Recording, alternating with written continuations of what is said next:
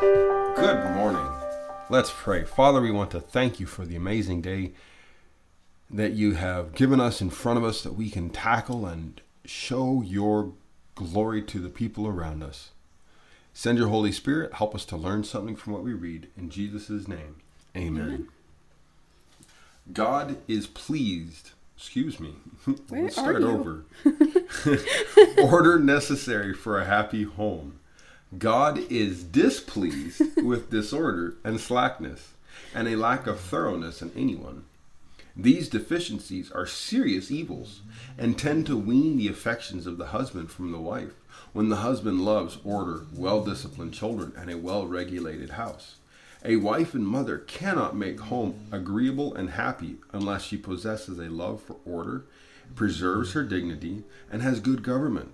Therefore, all who fail on these points should begin at once to educate themselves in this direction and cultivate the very things wherein is their greatest lack.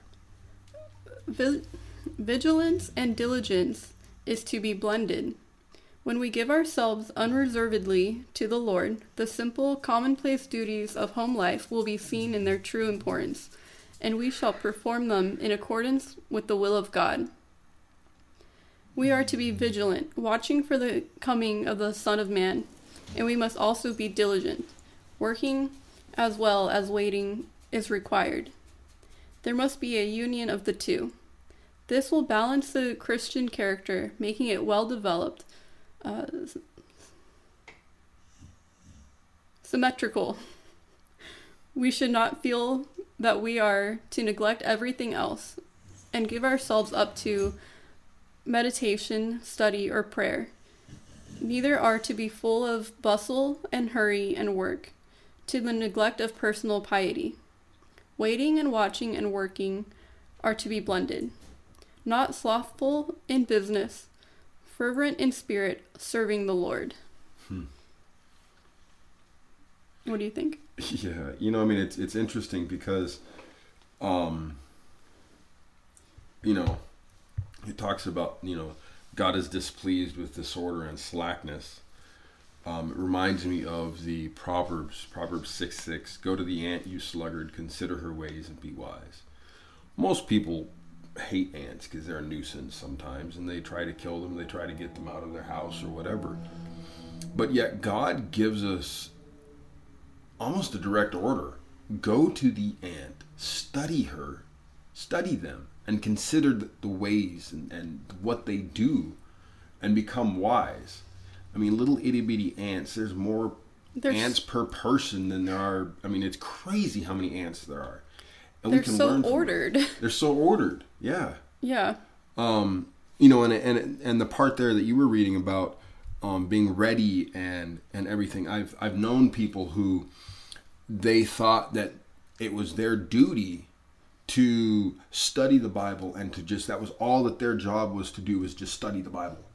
Um, and I'm not saying that that it's not a good thing to be studying the Bible and being prepared for the second coming, but God wants us to he wants us to live a life. He doesn't yeah. want us to have our nose stuck in the Bible all the time. And and I'm sure that there's some people that are going to be thinking, man, I mean, we need to be studying the Bible. This is true. But we can't neglect our personal needs. Right. We still need to feed ourselves. We still need to earn a living and feed our families. Right, and I mean, I've known some people that their their thing is, well, if I study God and get to know God well enough, then God will provide my food and provide my transportation and all this, that, and the third. And it's like he that, he can't provide everything if we're able like what to you do were it. saying that yeah what you were saying what we are humanly capable of doing he's not going to provide right the, the from yeah. desire of ages the, the lazarus come forth what yeah. human aid can do divine aid is not summoned to yeah. accomplish and i and, and it's a paraphrase of that but that's basically the idea god could have easily moved that stone away i mean he could have just fought and the stone would have just evaporated but god wanted to show that we have to do something in order mm-hmm. for him to work. Yeah. A good friend of mine, um, David Gates, he always made that whole that that analogy. He turned the analogy into a tennis match. Mm-hmm. He said that our job is when that ball comes across the net to do everything in our power to make sure it gets back on the other side. If God wants, when God has it on His side, and He wants to sit there and play catch with the angels, that's up to Him. But once that ball crosses that net, we have to get it back to Him. Mm-hmm. Um, you know, and and that's that's what we have to do as a people is we have to, um, or as a person, we need to develop our spiritual life, but we can't neglect everything else around us. Exactly. Exactly. Let's pray.